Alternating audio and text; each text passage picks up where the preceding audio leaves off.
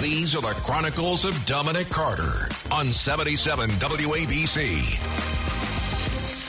New York City Mayor Eric Adams delivers his State of the City speech pushing for more housing, closing illegal weed shops, and boosting jobs in New York City. It's his third State of the City speech since taking office, and he pledged that the remainder of his term will be focused on boosting job creation, education, housing development, public safety.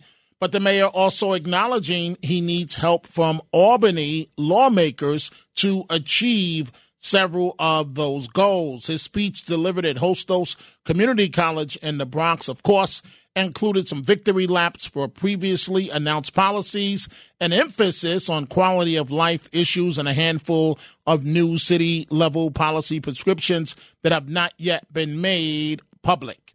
Those new policies include a plan to create a tenant protection cabinet with the goal of guarding against hostile landlords or push to build about 12,000 units of affordable housing on city land and uh, the creation and refurbishment of several local skate parks uh, and, a, and a directive uh, to uh, to designate social media as a public health crisis.